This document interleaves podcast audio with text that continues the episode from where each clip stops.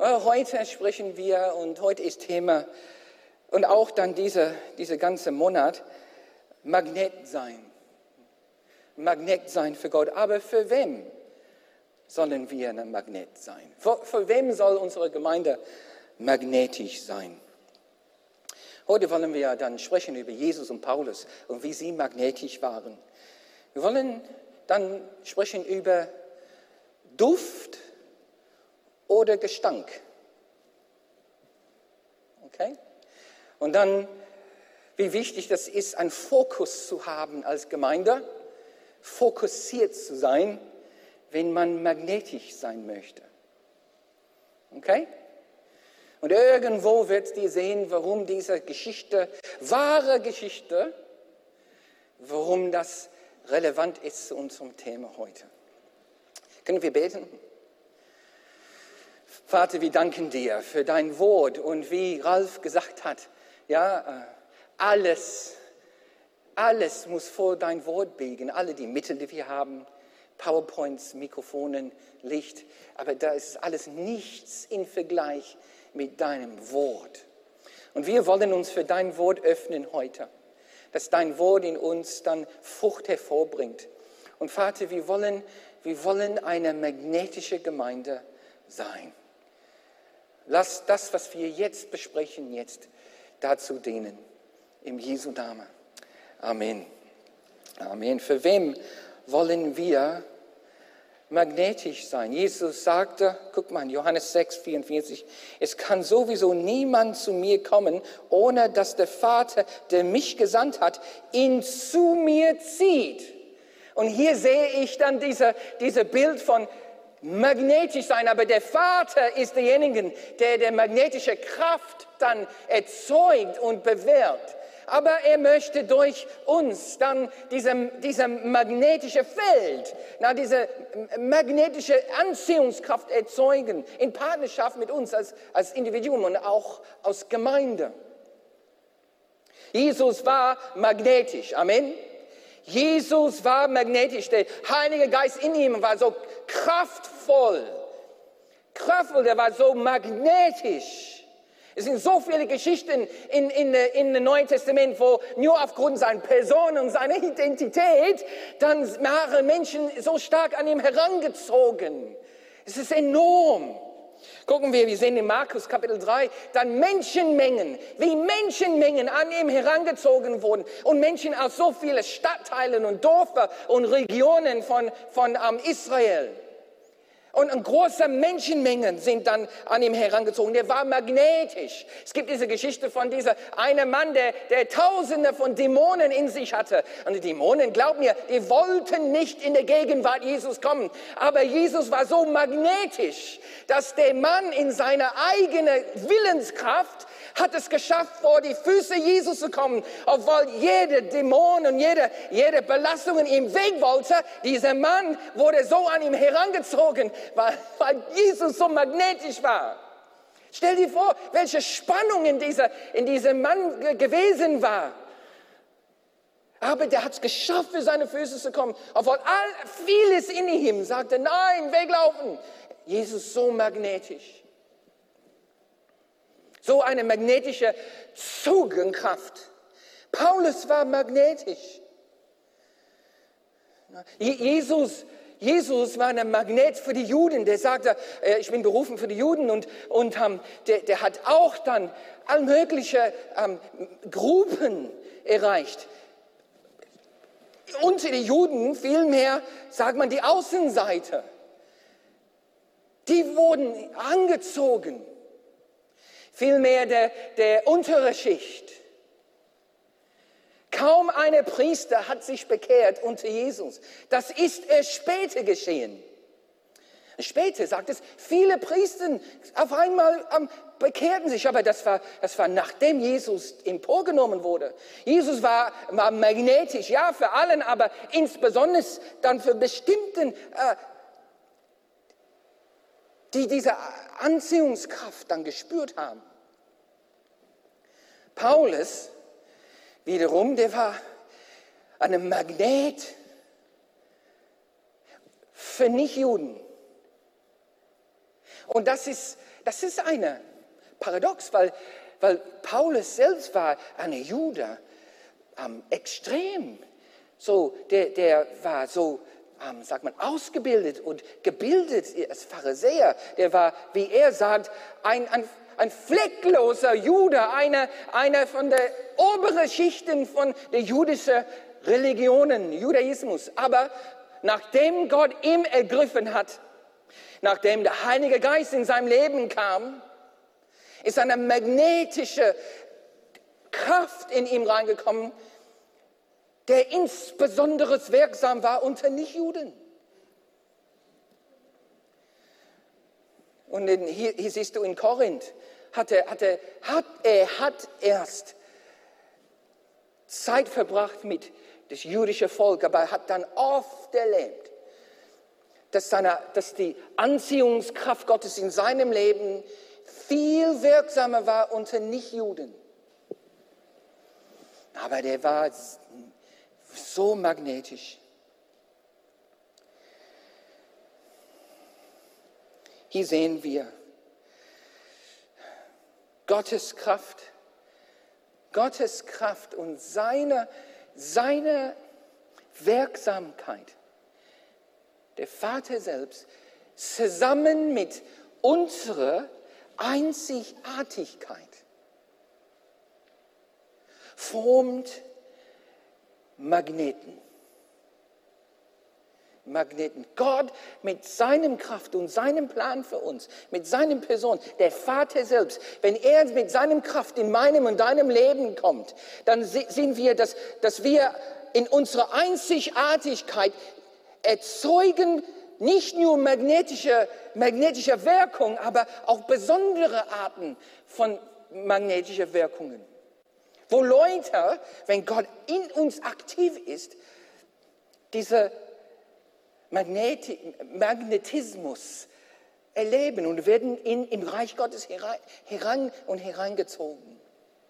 Ich freue mich so sehr über die Einsätze in Geresheim. Vor vielen Jahren haben wir ähm, äh, sechs Monate lang sogar vielleicht einem Jahr lang einen Fokus auf Geresheim gehabt. Jede Wohnung, jede Haus wurde dann, wurde dann besucht. Ja, das war Operation Nächste Liebe, only, wenn ihr das in Erinnerung habt.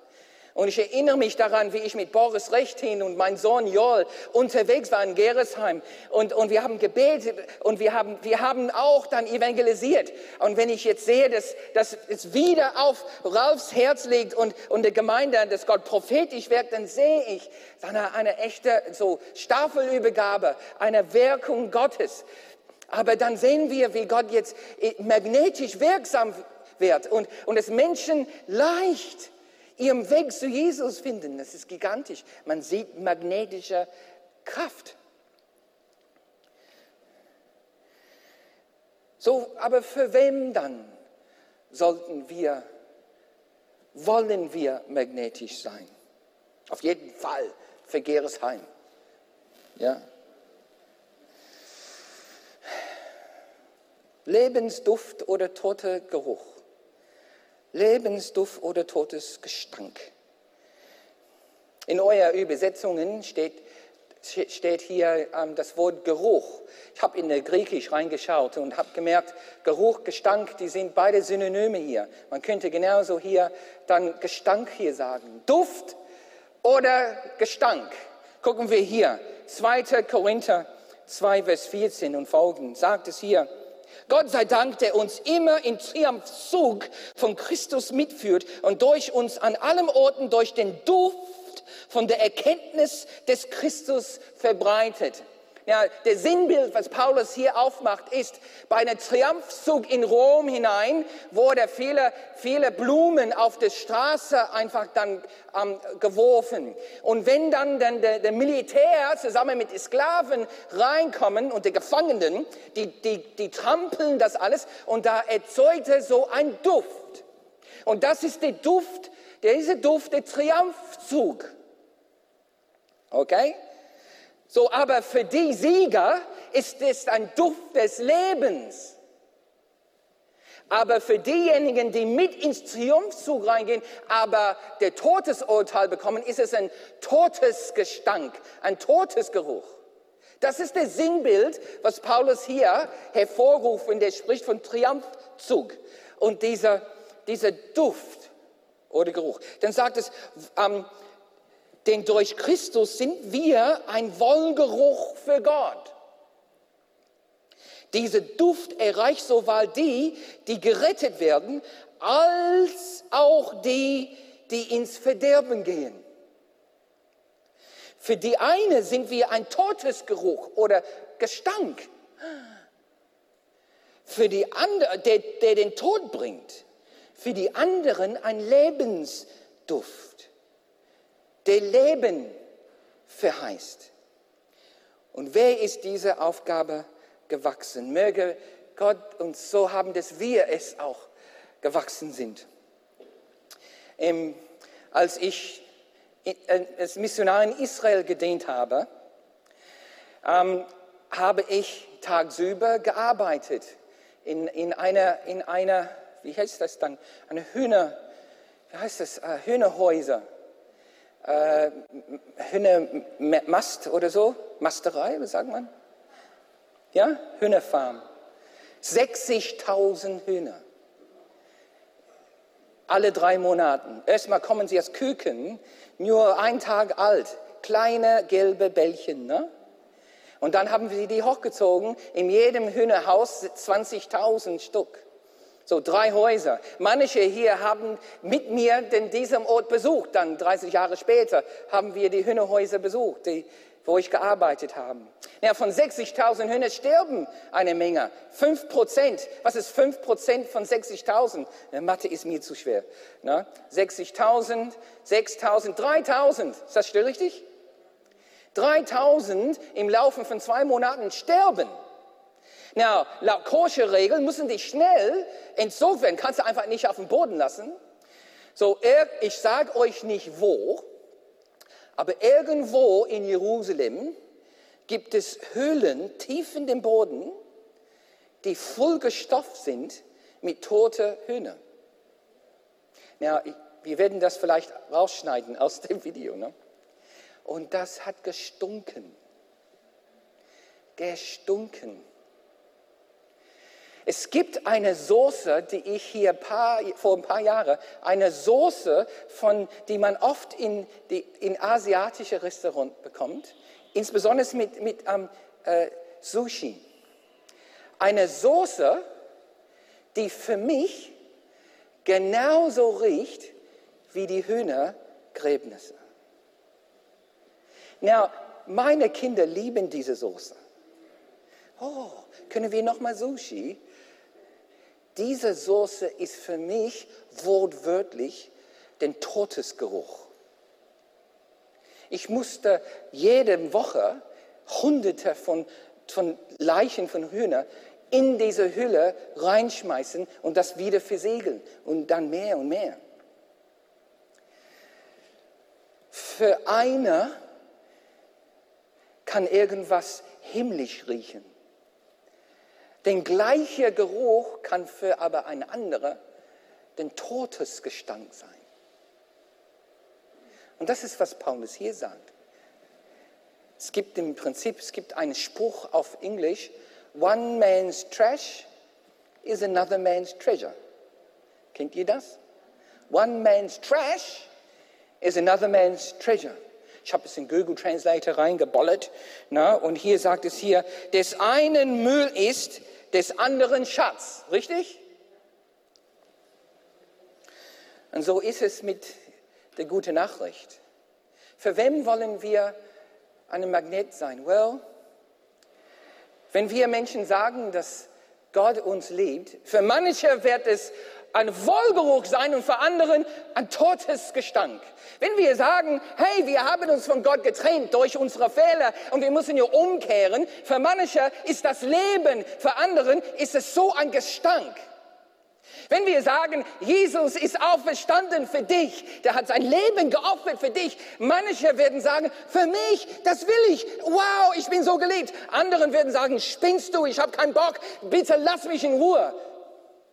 Und, und, wenn du jemand sagst, dann Gott möchte in dein Leben einkehren, manche werden sagen, wow, das ist, was ich immer gesucht habe, irgendwas, Gott, der, der den Gottloch in mir füllt. Anderen werden sagen, das ist, das ist ein Mythos, das ist eine Lüge, das ist Betrug, hör auf damit, das stinkt.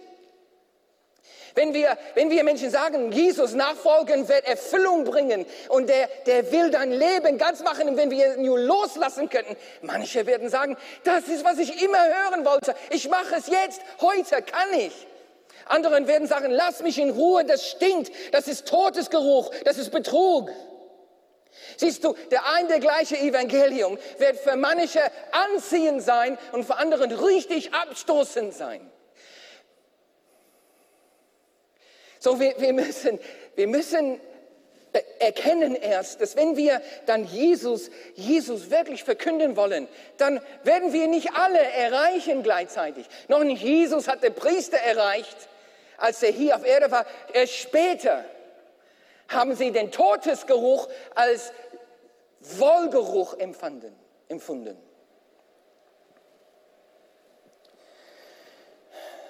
So. Solange wir Jesus in seiner Fülle verkünden, werden wir, werden wir niemals magnetisch sein für alle.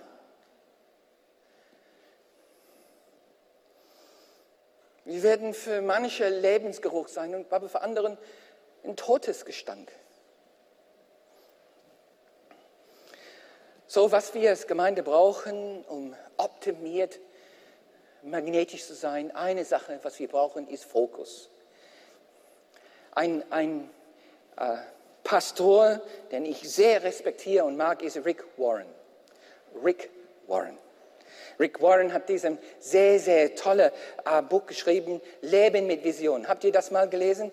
Leben mit Vision. Aber davor hatte einer noch ein Buch geschrieben, bevor Leben mit Vision. Das heißt Gemeinde mit Vision. Purpose-Driven Church. Und hier spricht er über Gemeinde und wie Gemeinde magnetisch sein kann und sein, sein soll. So, hier sind sechs wichtige Schritte für, für uns persönlich, aber auch für die Gemeinde, wie man magnetisch sein kann, damit wir optimal noch optimal Menschen erreichen können. Erster Punkt. Damit wir optimal magnetisch sind, müssen wir uns für eine Zielgruppe entscheiden. Eine Zielgruppe. Dass Gott uns als Gemeinde eine Zielgruppe aufs Herz legt. Okay. Zweitens, herausfinden, welche Personengruppen in unsere Gebiete gibt. Welche Art von Menschen leben hier in unserem Gebet als Gemeinde, in Flingen und in Derendorf und, und in Ehler und welche Art von Menschen leben dort? Welche Gruppen? Drittens, entscheiden, welche dieser Gruppen unsere Gemeinde am besten erreichen kann. Okay? Jetzt wissen wir, und haben wir ausgekundschaftet, mit, mit, auch mit prophetischer Beratung und, und guter, guter demografisches Können, dann sehen wir Gott, welche dann Gruppen hier können wir als Gemeinde am besten erreichen. Und dann vier, überlegen dann, welche Art von Evangelisation am besten zu dieser Zielgruppe passt.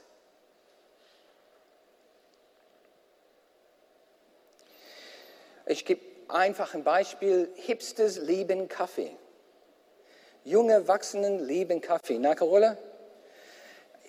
Ich habe von einer bestimmten Gruppe mehrfach Anträge bekommen. Josef, können wir bitte eine richtige, vernünftige Espresso-Maschine für die Gemeinde anschaffen? Eine dieser 10.000 Euro Teile, ne?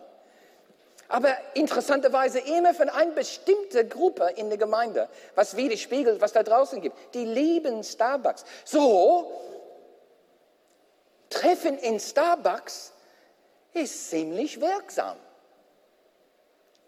Das sind Zielgruppe identifiziert. Ne? Ich lade Leute zu, zu einen Räume hier, kommen sie nicht. Ich sage, lass uns in Starbucks treffen. Die sagen, wie oft in der Woche? Schritt Nummer fünf, auch wenn unsere, unsere Gemeinde vielleicht nie Menschen erreichen kann, sind wir besonders geeignet, also nie alle erreichen kann, sind wir besonders geeignet, bestimmte Menschen zu erreichen. Und Schritt Nummer sechs, wenn wir, wenn wir wissen, wenn wir erreichen wollen, ist der Magnetismus, der Gott in uns erzeugen möchte, einfacher. Die Band kann nach vorne kommen. In Epheser 2, Vers 10 ist ein super, ein super Vers für Handwerker. Ne? In, Christus, in Jesus Christus sind wir Gottes Meisterstück. Und wenn du hier ein Meisterstück machen müsstest, dann hast du hier viel, viel Möglichkeiten, das mitzuempfinden. Ja? Wir sind Gottes Meisterstücke. Du, du und ich. Aber wir als Jesushaus auch ein Meisterstück Gottes. Aber Meisterstücke sind gebaut, um, um Zwecke zu erfüllen. Die sind nicht nur, die sind nicht, die sind nicht Ornamenten, die man in einem Museum einfach dann rein, reinschiebt. Die, meiner Meisterstück war ein Haus. Ich musste ein Haus bauen als Zimmermann. Keine, keine Stromwerkzeuge, alle Handwerkzeuge, das war meinem. Aber dann diente das, jemandem hat da leben können. Wir sind Meisterstücke. Meisterstücke Gottes. Aber es sagt hier, er hat uns geschaffen, dass wir gute Werke tun, gute Taten, der er für uns vorbereitet hat. Gott hat Menschen in Düsseldorf für uns vorbereitet, dass wir diese Menschen in Reich Gottes heranziehen durch, durch diese magnetische Wirksamkeit. Damit wir sie in unserem Leben ausführen. Können wir jetzt aufstehen und wir werden jetzt wieder in die Anbetung kommen? Vater, wir, wir sehen und lesen, wie, wie, wie du durch Jesus und Paulus Menschen in deinem Reich und zu dir herangezogen hast. Und wir bekennen jetzt, dass, dass es bestimmte Gruppen, bestimmte Leute gibt, die die magnetische Wirksamkeit des Geistes empfinden werden, wenn wir nur Kontakt machen. Und Vater, wir wollen einen Wollgeruch und ein Lebensduft sein für Menschen, die auf der Suche sind, für Menschen, die offen sind für dich. Hilfe du uns, eine Gemeinde zu sein, welches deine Anziehungskraft, deine Anziehungskraft, Vater, verkörpert, manifestiert, freisetzt Hilf du uns, eine Gemeinde zu sein, der so eine Anziehungskraft hat durch dein Gegenwart hier, dass jeder Mensch, der überhaupt ein kleines bisschen Offenheit für dich hat, herangezogen wird.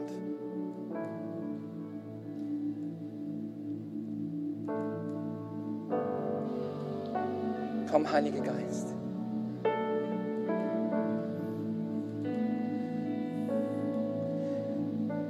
Sei wirksam hier in unserer Mitte.